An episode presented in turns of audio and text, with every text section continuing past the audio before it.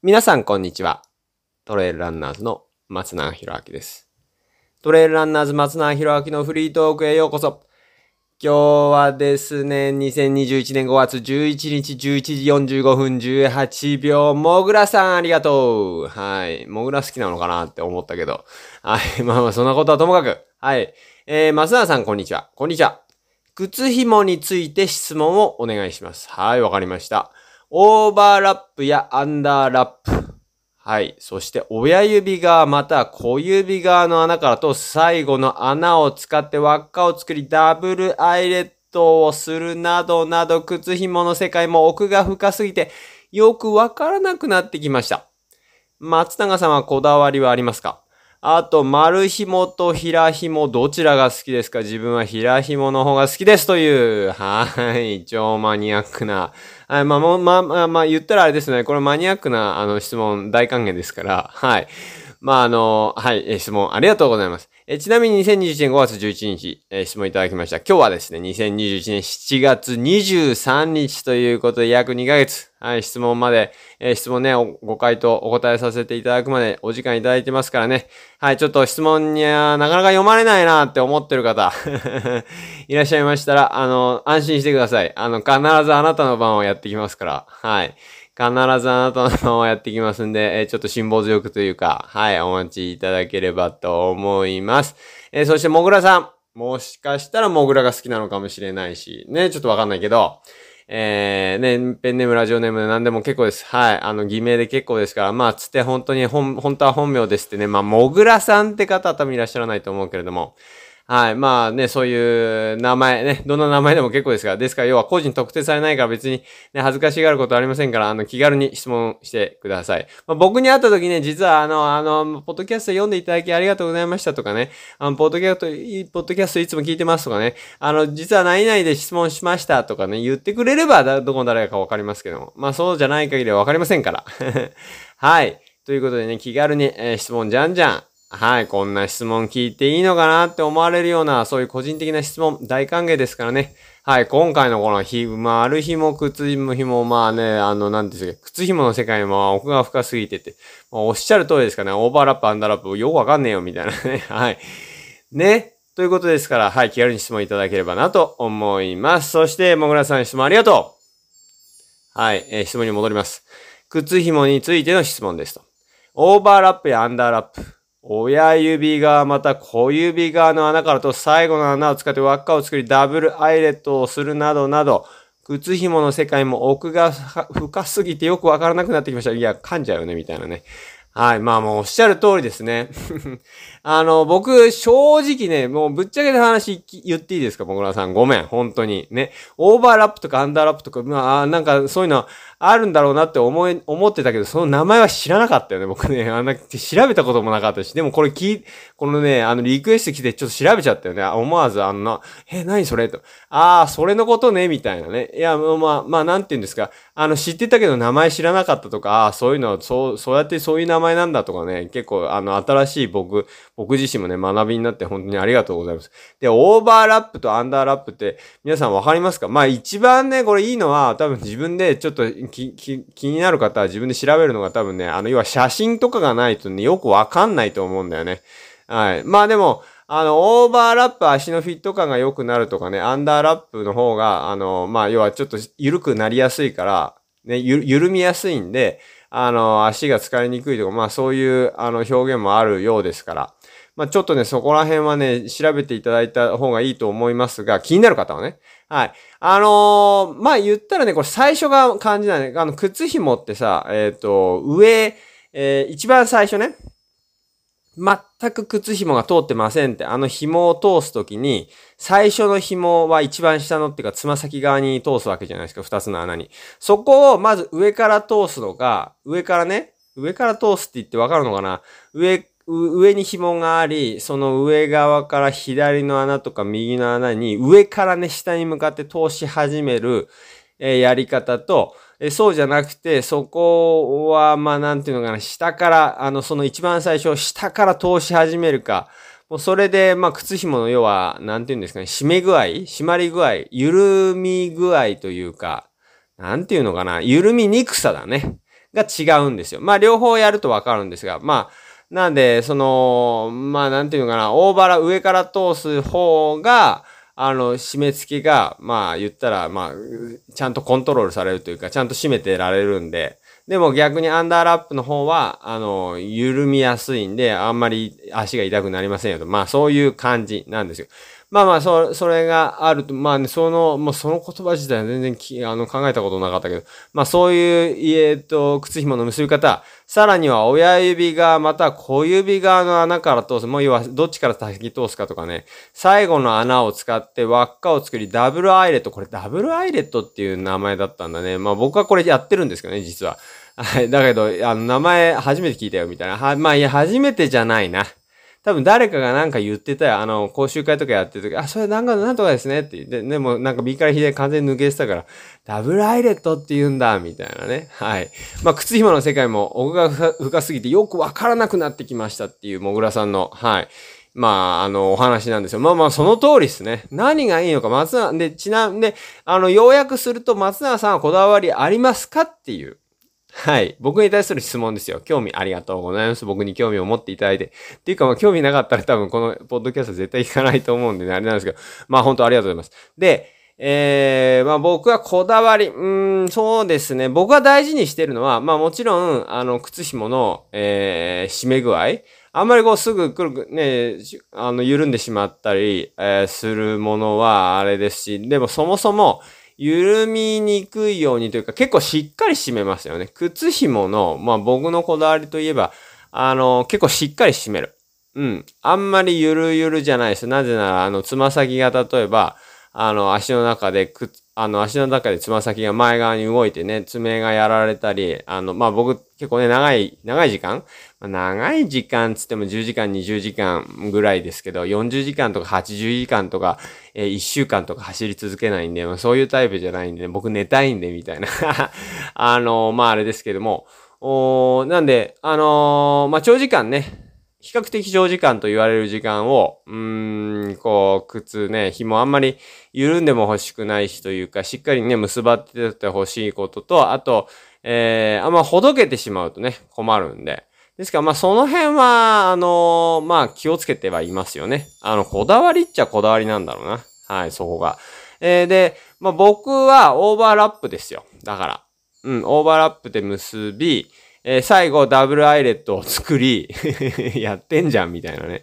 はい、知らないって言いながらやってんじゃんって感じ。で、えー、最後のね、紐の結び方っすね。僕がこだ、こだわってるっていうか、要はさっきお話ししたように、ずっと、あの、紐がね、ほどけてしまうのがちょっと困るんで、それは、パフォーマンスに影響するというか、他についても、やっぱりあんまり緩んでしまって、つま先が、えー、靴の中で前側に動いてね、つま先当ててしま、あの、いた、あの、なんていう、当たっちゃったりするとね、あの、傷んだりするんで、まあ、そういうのは、うん、ないように、えー、靴紐はしっかり結ぶっていうことでオーバーラップを使っていて、で、ダブルアイレット。あの、これに関しても、あの、靴紐がね、緩みづらいので、ダブルアイレットの方が。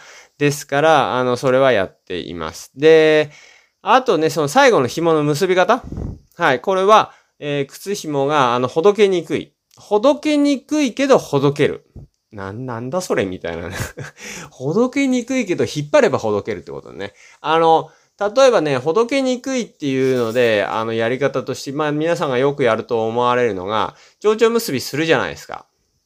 ね、蝶々結びが完了した後に、あの、輪っかあるでしょ？二つ輪っか。ね。あの輪っかを持って輪っかをこうくるっとさ、なんだろうな、えっ、と、結ぶ？あれ何結びって言うんだろうね。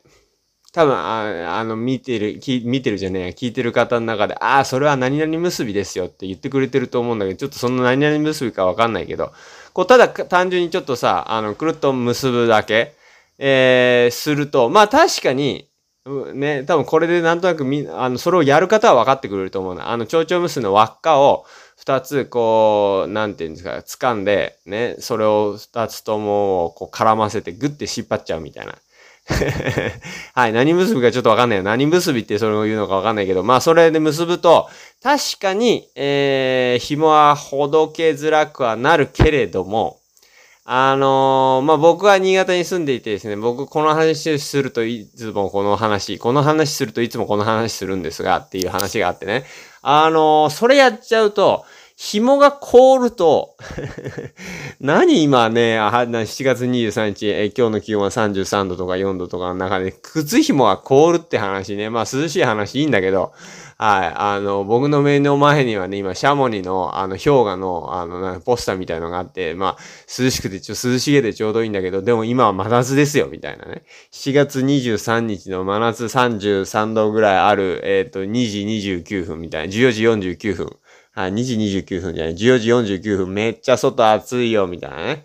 はい。あの、無風じゃないけれども、網戸は開け、夏の青空の下、めちゃめちゃ日差しが、まあ僕はあの、暑さ対策のために基本的にエアコンとか、あの、今扇風機も使ってないぐらいなんで、えー、ですからね、あの、まあ、まあ、要は暑さに強くなればなるほどね、暑さになるべく身を、あの、身を、こう、さらしておけば、さらすほど、暑さには強くなるんで、まあなんでね、暑さに強いと、まあなん、なん、なんて言うんですか、クーラーなくても夜寝れるし、扇風機しなくても夜寝れるし、えー、外、ね、夏場走れるし、ね、あの、なんていうんですか、夏に対していちいちこう、なんか、こう、ネガティブなあれもなくなってくるというか、あの、夏がだんだん好きになってきてね、行動範囲とかね、やれることが増えてくるから、まあ僕はそういう暑さ対策のためにいろいろやってる。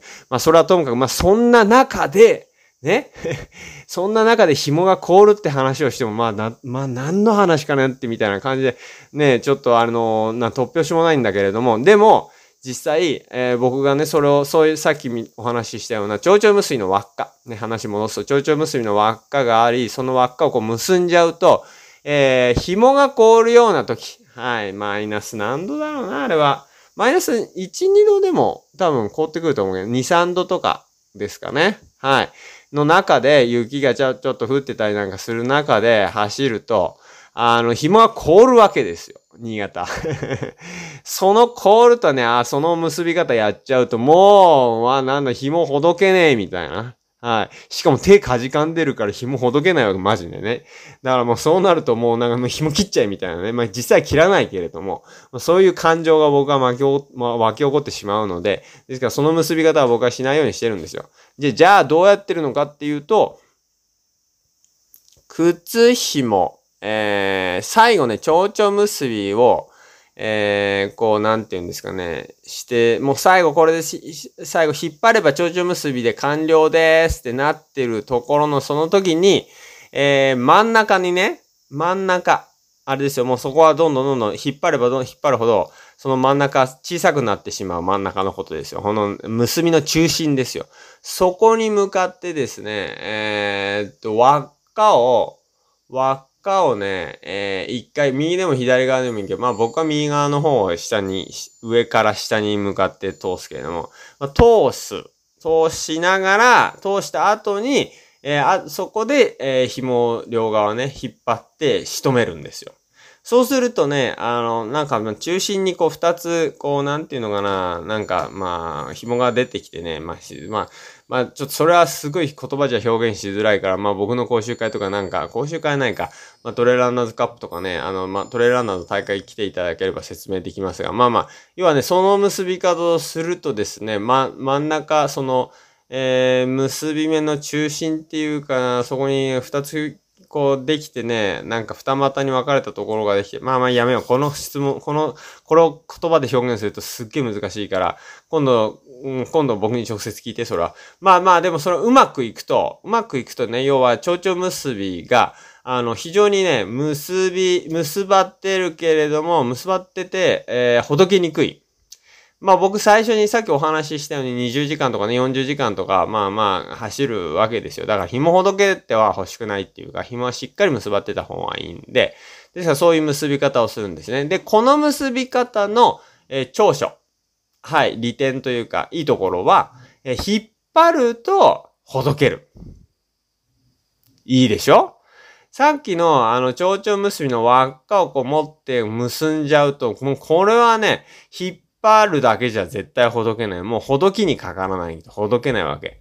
だから下手すれば、あのー、何、凍ってしまったりね、紐が凍ったりするとね、冬とか紐が凍ると、もうほどけないよ。ガッチガチに固まっていくから、もうだからね、もう本当にイラッとする、イラッとするって言い方あれだけど、引っ張っても全然ほどけないから。でも僕はさっきお話ししたような、あの、蝶々結、蝶々結びを最後仕留めるぞって終わるところの最後の中心に、えー、輪っかを、右の輪っかとか左の輪っかをね、輪っかを一つだけ、その中心に通した後にギュッて結ぶと、えー、そうするとですね、あの、紐、えー、引っ張ればね、引っ張ればほどけるけれども、まあなんかポロってむほどけることは、まあないっていうか。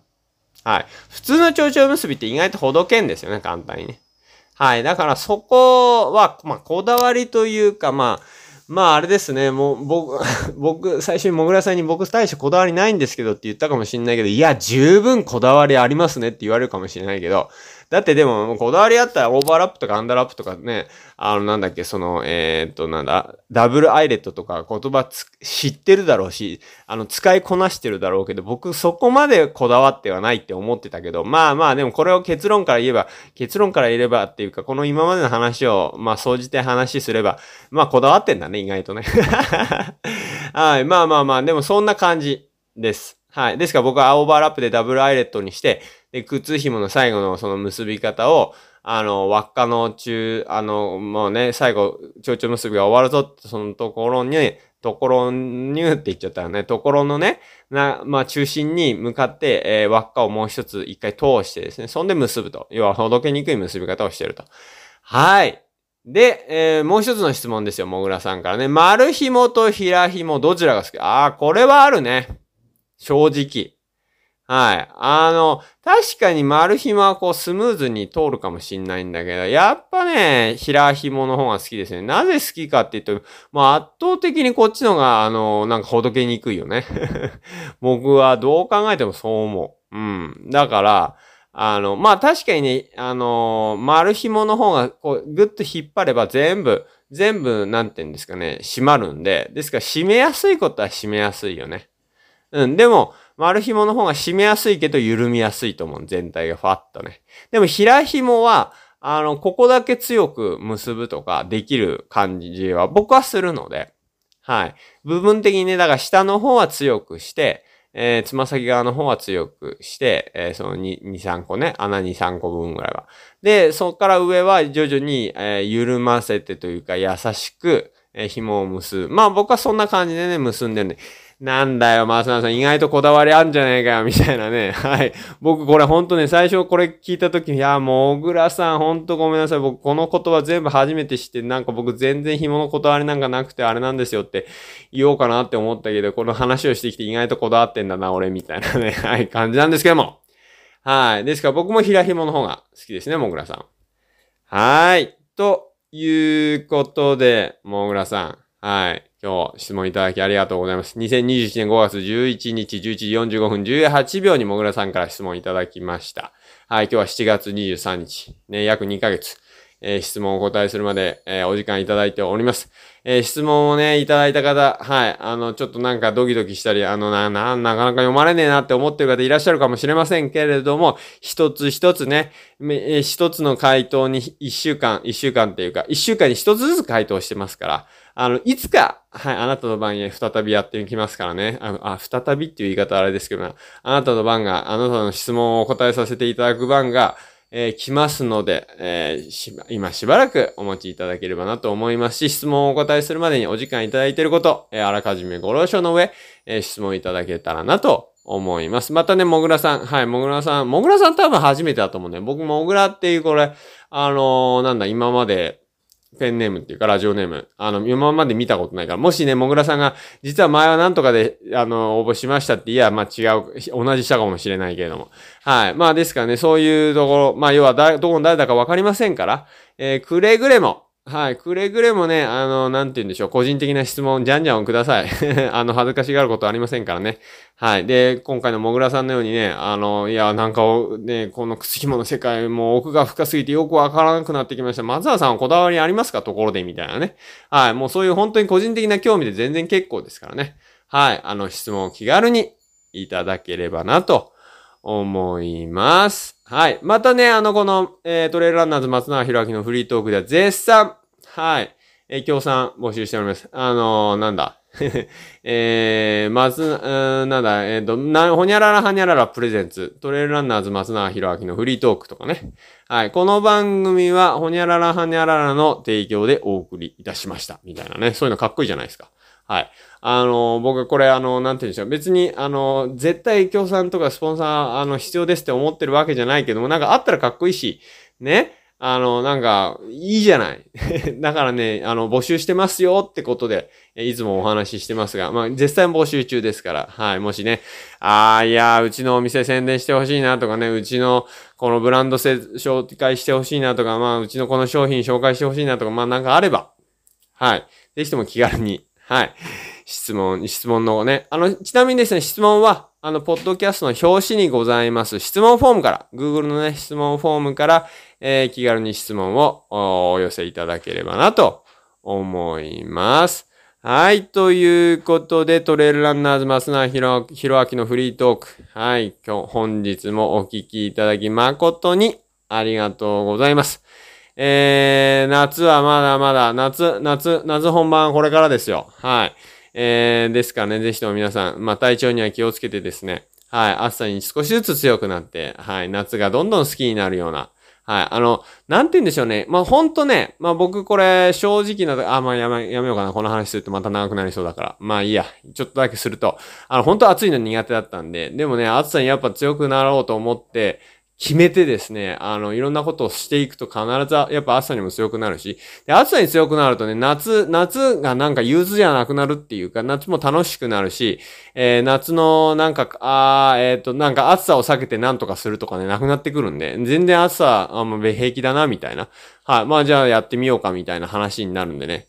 はい。ですから、まあ世界も広がるんでね、皆さん、あの、暑さ強くなるといいんじゃないかなと思いますよ。あの、疲労回復にもね、あの、疲労も回復する。要は、暑さに弱ければ弱いほど、やっぱ睡眠もね、浅くなったり、暑いとよく寝れないとかなってくる。暑いとよく寝れないと疲労が溜まって大変なことになるからね。まあまあ、いや、これなんかこの話してると本当終わらなそうなんで、はい、終わりにしたいと思いますが。まあですからね、皆さん、くれぐれも、えー素敵な夏をお過ごしいただければな。まあ今暑いのが苦手だったらね、来年か再来年暑さに強くなるために今年の夏は、とにかく暑さにね、身をさらそうとかね、なんかそういう感じでね、あの、いろんなこと、えー挑戦していくといいんじゃないかなと思います。まあまあ、そういう質問があればまた質問ね、あの、お答えさせていただきますが、その質問が来る頃にはもう秋になっちゃうから今のうちに言っとけば、僕の場合は、まあ、なるべくね、週に1回は暑い時間に走るようにしてますし、あとはね、風呂に40分間入るようにしてますけども。